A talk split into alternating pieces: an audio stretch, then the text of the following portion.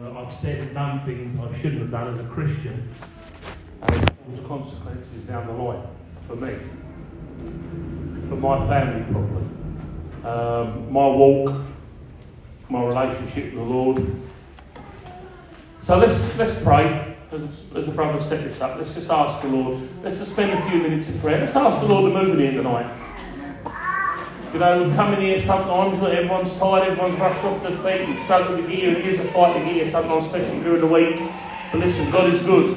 Hallelujah. And there's no better place we could be. Let's ask the Lord to move in this place tonight. Pray for your brothers and sisters beside you. Lord, I do praise you, my God, and I glorify your wonderful name.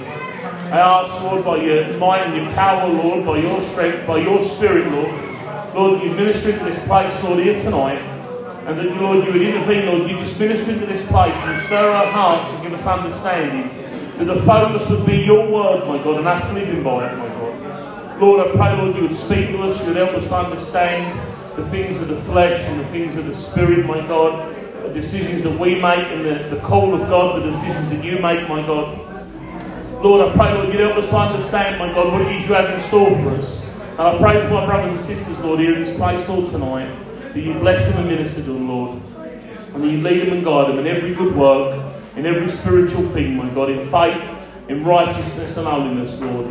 As we lift your name and I, let this thing be about you and not ourselves, Lord, we pray. In Jesus' name. Amen. Hallelujah. So let's turn to um, uh, 1 Samuel chapter 14, verse 24. Not one, hardly any pages turning or anything like that. On the phone, iPad, that's good enough. Phone, iPad's good enough, yeah. Yeah. One other picture. 1 Samuel 14, verse 24. And it says this the, the heading at the top of this is Saul, who's the king, Saul's rash oath. And the men of Israel were distressed that day, for Saul had placed uh, the people under oath, saying, Cursed is the man who eats any food until evening, before I have taken vengeance on my enemies. So none of the people tasted food. Now all the people of that land came to the forest, and there was honey on the ground.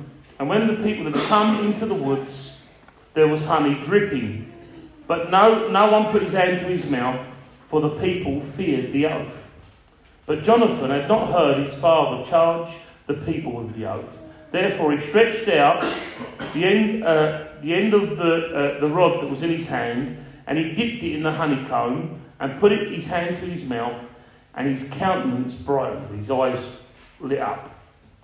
Then one of the people said, Your father strictly charged the people with an oath, saying, Cursed is the man who eats the food, who eats food this day. And the people were faint. We'll just stop there.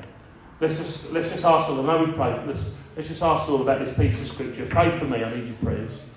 Lord, I thank you, my God. Speak through me, Lord, have your way. Lord, let your name be glorified and praised. Lord.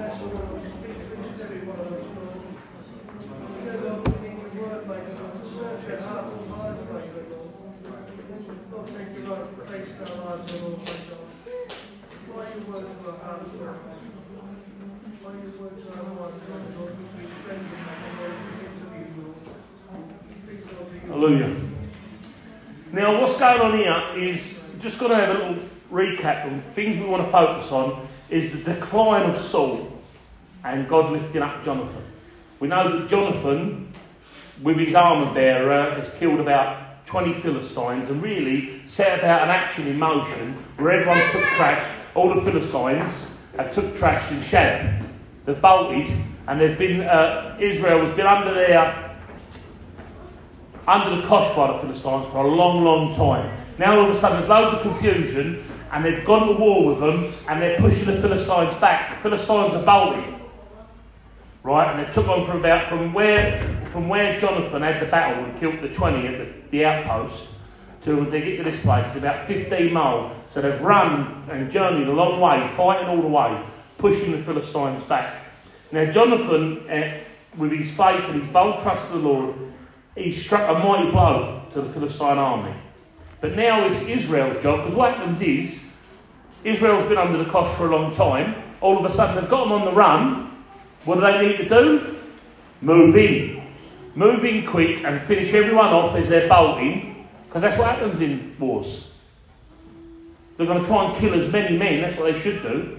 Try and kill as many men as they can, so the Philistines don't come back with strength and take over again.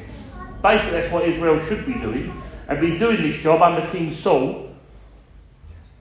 But Saul's rash oath doesn't cause, doesn't put a strength in the army of Israel, it weakens them. A day when you've got to go to battle, a day when you've got to fight, physical fight, is not a day when you go without food because you need the strength of your body to be able to fight. He's put these people under such a great burden, he ain't strengthened them, or seen them spiritual at the time. He's weakened them. He's weakened the army of Israel to do the work of the Lord. He ain't strengthened them.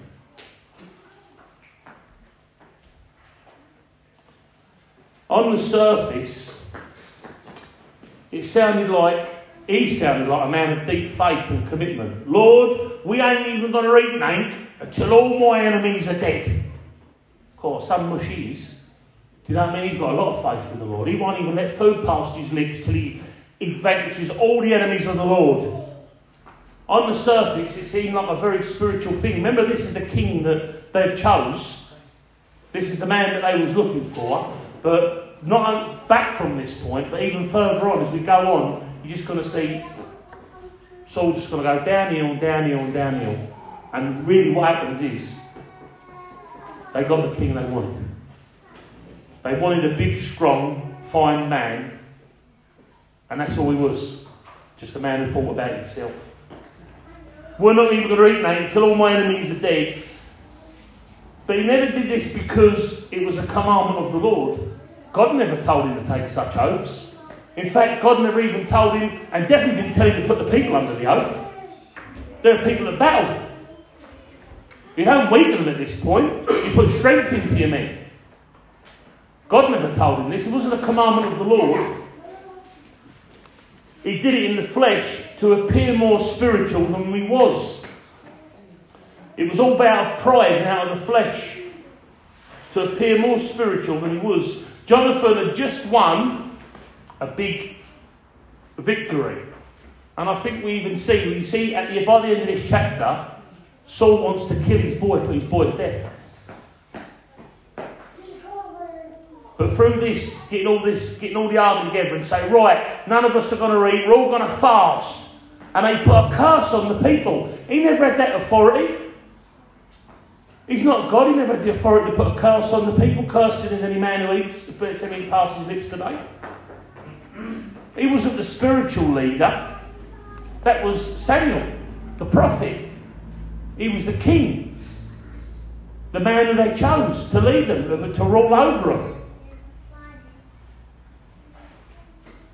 Jonathan just won a big victory, and Saul wanted the attention to go back on him, and it was all about me and I.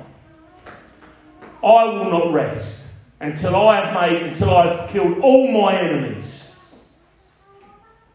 Beware of people, especially leaders, when all they talk about is me and I. That's all you can get out of it. Beware of any people, anyone who claims to be a Christian, and all they talk about is me and I. I've done this, I've done that, I see this once, I It's just all about them. We are the workmanship of God in Christ Jesus, hallelujah. And we are being made by the Holy Spirit into the likeness of His Son. As I move forward with the Lord Jesus Christ and I grow, I not only want to grow in faith, I not only want to grow in discipline, I not only want to grow in my prayer life and being spiritual, but I want to be more like Christ. Hallelujah. And the Bible says he is the one who come not to be served, but to serve. Hallelujah. The image of Christ, not me and I.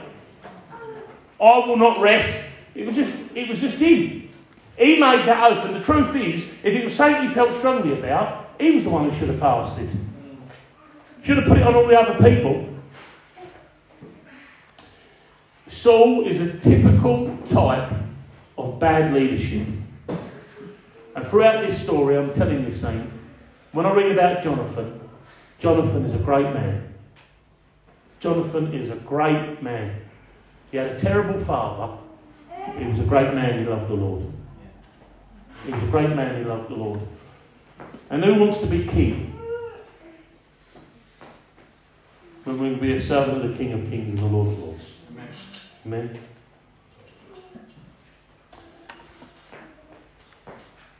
When I talk about beware of people, some people say and do things to seem more spiritual. But most of the time, it can be just born out of pride. And you see this. You see this on the, um, you see this on the television. You've only got to turn on the sky. You see it in a lot of born again Christian churches. You see these things a lot of born again Christian churches. You see men and people in leadership. Do you know what I mean? And I, this is my favourite one. I remember speaking to a woman once. We've gone witnessing, and a woman's come out. You're the brothers from the church, I want to talk to you. I praise the Lord. She had a dream last night, the Lord spoke to her. The night before, she had a dream. The week before, she had a dream. God said something to her while she was making a cup of tea. She's been given a prophecy. I said, hold up a minute. I said, I'm not being funny, mate, but God's, God's talking, God spoke to you more than he did to Moses. What's going on here? Do you know what I mean? Like, uh, I've seen this once, I see that once, this happened to me, uh, the Lord spoke to me this way. And let me tell you something, we don't want to quench the spirit. We don't want to throw the baby out of the bathwater. Make no mistake, the Lord speak to us, speaks to us in many different ways. The Bible says that young men will dream dreams and the or oh, the other way around, the young men will prophesy and the young women will dream dreams. I, I can't remember which way it's around, John. John, what way is it? In Joel. There. Yeah whatever way it is, but the Bible says that men and women will dream dreams and prophesy and all these things, and we don't want to quench the spirit. But beware of people who sin more and done more than what Jesus did. There is people who want to seem more spiritual and they're trying to try and convince me, convince you, because what they want is for you to listen to what they've got to say. Most of the time, it's just born out of pride. And look, this come to a point for Saul where he made a rash oath. He said something he shouldn't have done. He wasn't commanded by the Lord. The Holy Spirit never told him. It was a saint of the flesh from his own desire. Through pride, he wanted to turn the, the attention back round on himself. And he was talking out of the flesh.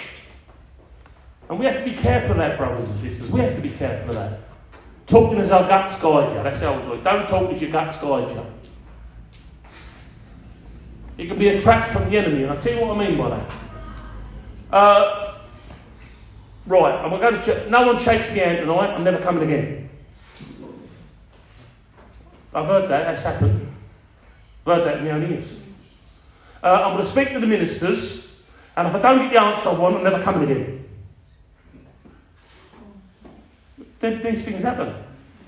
Uh, I think this should be done this way, and if no one listens to me and does it this way, because it's the best way, I should never come again. Uh, see that one? I forgive them. No, yeah, I forgive them, but I'll never forget. Well, that's not forgiveness then, is it? Because with forgiveness, the Bible says when the Lord forgives us, He throws everything we've ever done to the sea of forgetfulness. With forgiveness, God forgets as well rash oaths. Listen, I'm telling you, if this don't happen, I'm telling you, I'm never going to do this again. If that happens, I'll show you what I'll do. I'll do this one to that one, this thing to that one, that one. And all of a sudden, we put our names to things. And we have to be careful what we say. We have to be careful of the oaths that we take and the things we say and the things we put our name to because it's rashness. So I tell you what happens. We think like this, well, I've said it now, I'm never going to do it.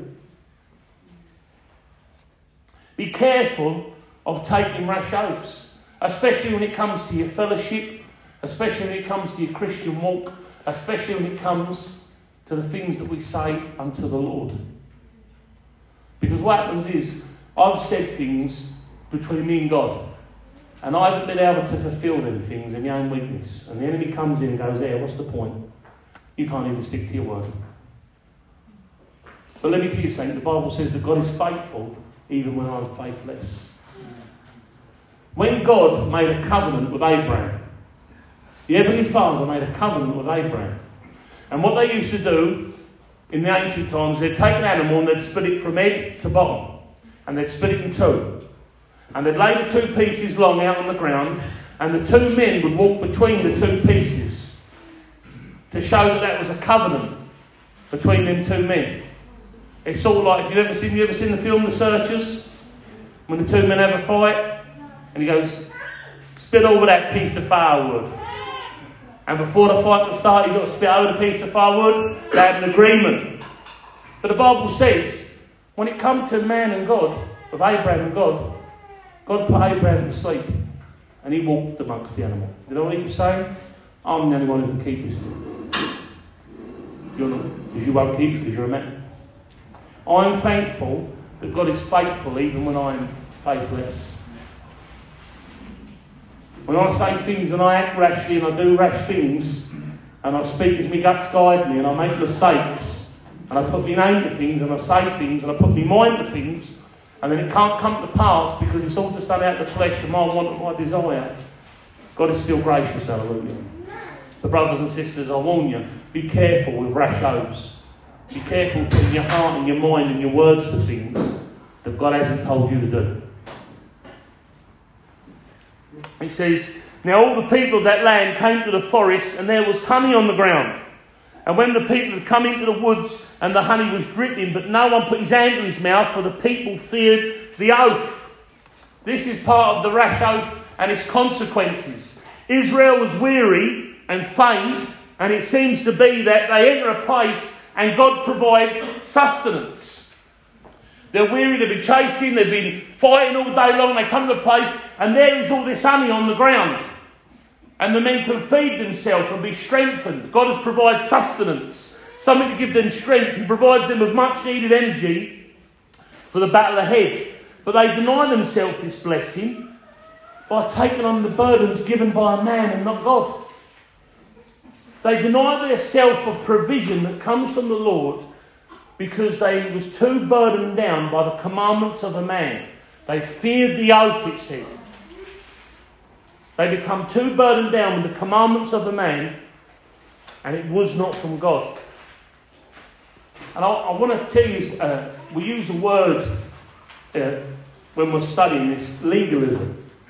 And for them who don't know what legalism is, is that this is basically what legalism is.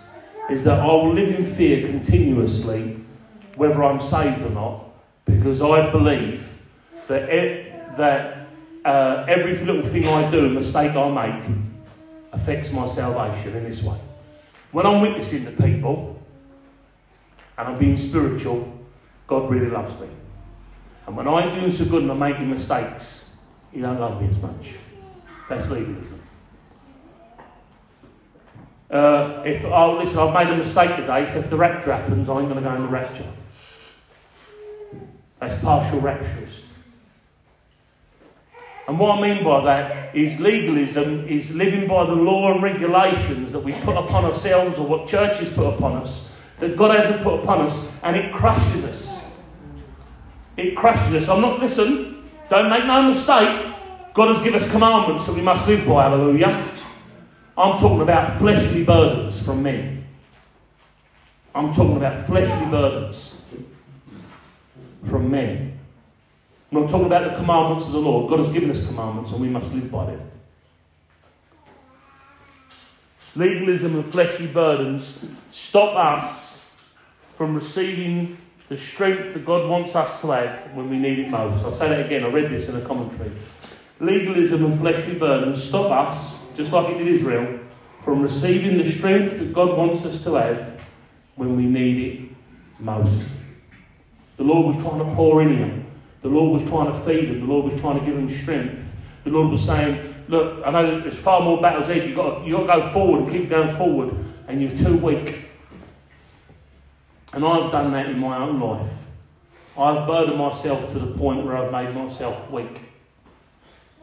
And it wasn't until I learned about the grace and the love of the Lord truly that I was free from them burdens. Hallelujah. That was free from them burdens. When we allow, let's just say, for instance, men, and thank God we don't see a lot of this go on in our mission. But it does go on in churches, even our own churches. But when we allow men and even ourselves to eat burdens on ourselves that God has a place there. God has a place there. Remember, God never commanded the oath or the curse. It wasn't given by Samuel, it's given by a man who's a king. And all, all it's based upon is I. I, I, I. Himself. When we eat burdens on ourselves that God hasn't placed there, it robs us of strength that we need to carry on. Because it's not God's way, it's man's way. And I tell you what legalism can do. Legalism gets me into a place, spiritual legalism, where I'm trying to make myself saved. I'm trying to save myself. And like I said before, we mustn't get confused. A line has been drawn. There is commandments. Jesus said, If you love me, you'll obey my commandments. The Bible says, Let all those who name the name of the Lord depart from iniquity, flee from it. But sometimes we can be so burdened up with our own self righteousness and I and how much we have to do that we forget about the grace of the Lord. And I've said this, I've been saying this a lot in this church just recently, and it's become like my favourite scripture of late. And it says this that he, Jesus, who knew no sin, became sin for us. So he was the innocent and he took my place. He became me. He literally became me and took my place, took all my burdens upon himself, all my sin upon himself.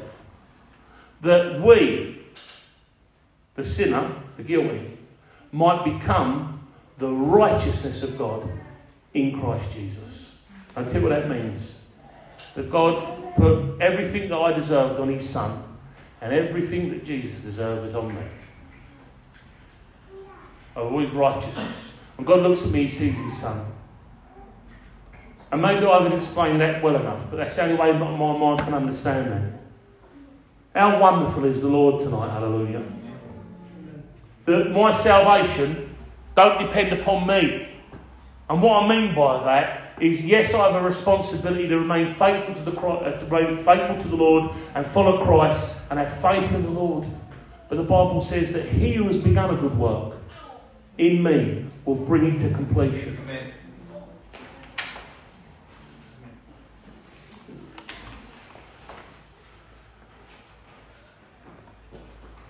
If we are to have any burdens in our life, it must be born out of prayer and a relationship because God can put a burden upon our hearts. I've been burdened by the Lord to serve, to do certain things, to speak into a certain situation, to act in a certain uh, situation, to do certain things. I've had a burden from the Lord. God has given me burdens in my heart, in my life, whether it's to preach the gospel, whether it's to teach His word, whether it's to stand up for what's right, God has given me burdens in my life, and I thank God for them burdens because they've moved me to action. They've caused us to move as Christians. Let's be fair, unless we had conviction, unless we had a burden, we wouldn't move out of our seats, would we? I thank God for them burdens, but let burdens that we have in our life, let it not be the ones that we put on ourselves when we destroy ourselves. When we allow the uh, legalism of men to come into our lives and say, you can't do this, you can't do that. I remember talking to people before and saying, I don't feel like I can be a Christian. I don't feel like I want to be baptized. I don't feel like, because this one's told me this, and he's told me this, and uh, this one's told me that. And it's all rules and regulations, burdens by men. There is responsibility when we follow the Lord in our hearts to follow Christ in a true way, to live a life for Christ, to surrender ourselves to Him. But there is mercy and forgiveness and grace in following the Lord.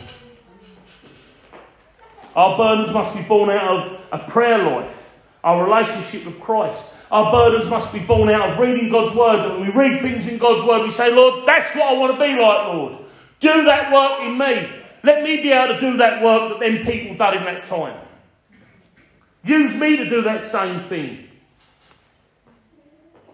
Jonathan goes on to say, look, he says, how much better, in verse 30, if the people had eaten freely today of the spoil of their enemies, which they found, for now would there not have been a much greater slaughter among the Philistines? So what he's saying is, listen, my father's put a burden on these people, and I don't agree with it. He goes on to say that. I don't agree with it. He said, in fact, as they moved in and the, all the Philistines bolted, they left all their goods behind them.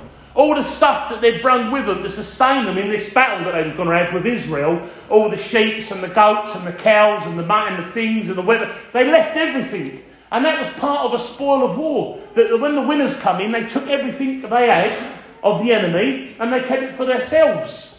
And he said, wouldn't it be much better as they was coming through the land and they was coming across all these piles of stuff that the Philistines left behind, that they would have out of it and strengthened themselves and they could have gone on and fought better and greater.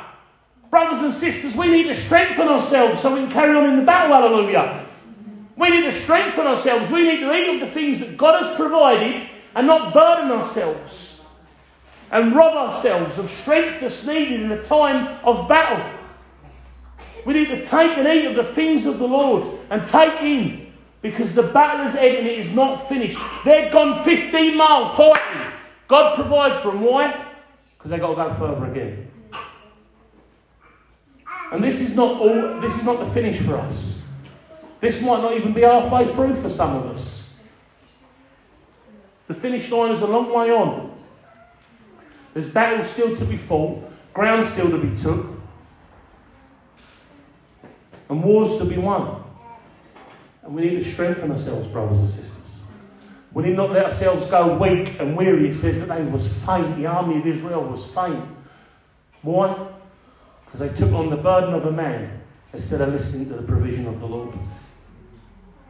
And let me tell you something. You know that man in my life can be? Me. I'm the one who causes me the most problems. I weaken myself the most. I cause myself the most issues. Jonathan says our victory would have been greater if we hadn't been burdened ourselves, if we hadn't burdened ourselves and made ourselves weak. Says in verse 31 Now they had driven back the Philistines that day from Michmash to Ajalon. So the people were very faint, and the people rushed on the spoil and took sheep, oxen, and calves and slaughtered them on the ground and the people ate them with the blood. Then they told Saul, saying, Look, the people are sinning against the Lord by eating with the blood. So he said, You have dealt, so he said, You have dealt treacherous, treacherously. Roll a large stone to me this day. Then Saul said, Disperse yourselves among the people and say to them, Bring me the slaughter, bring the slaughter here to me, and eat. And do not sin against the Lord by eating with the blood. So everyone brought his ox with him that night and slaughtered it there. And so Saul, Saul built an altar to the Lord. This was the first altar that he had built for the Lord. So what's happened is this is the consequences. The people have been starved. They've took on a burden and it's weakened them. And because of that, they're not fighting as they should. Their victory had probably been a lot greater, Jonathan says.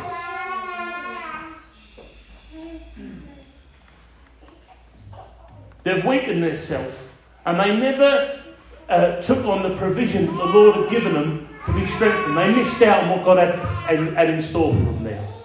And then because they're so hungry, they're so famished,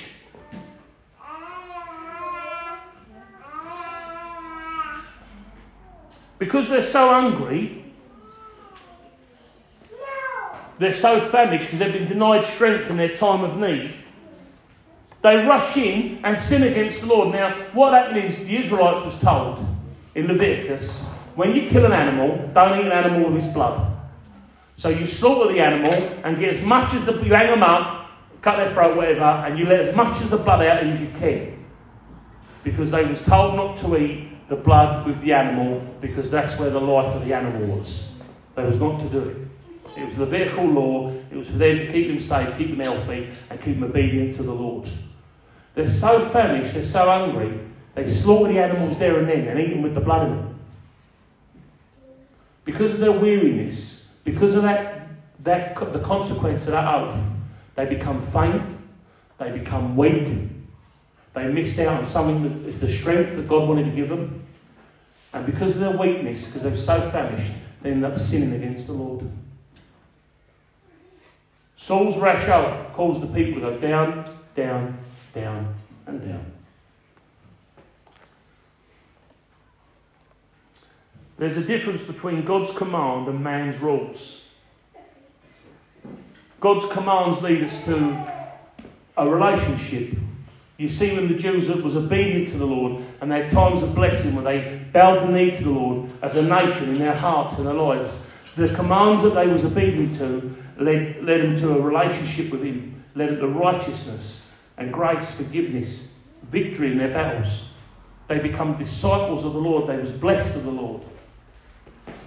But man's rules led them to be rebellious against the Lord, to sin, to have pride, unforgiveness, weakness.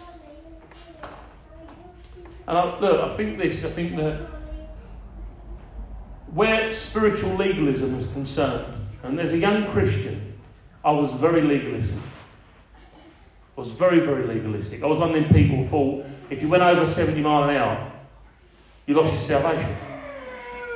And then if you slowed down to 65, push the unsaved again. And God's grace ain't cheap like that. That's making it cheap. But what we do is, sometimes we can uh, listen to the commandments of men, spiritual legalism. I'm not talking about men preaching the Bible and preaching the truth and teaching the commandments of God and teaching about righteousness and holiness. All them things are true. But I'm talking about sometimes we can listen to the uh, spiritual legalism and our own hearts and our own lives. And then rules don't cause us to be less sinful. Just like Israel, they cause them to be more sinful, to make more mistakes, send them further away from the Lord. And brothers and sisters, we need not to be like that. We need to receive the grace of the Lord and walk in it and live in it and, and appreciate it and give thanks for it. Israel, as there was consequences, one mistake led to another, to another, until in the end they sinned against God, all because they was backed up into a corner by a man who made a rash oath, and they feared. They listened. Let's not be like that. I don't want to be like that in my Christian walk. Let's not be like that. Let's pray. Thank you, Lord.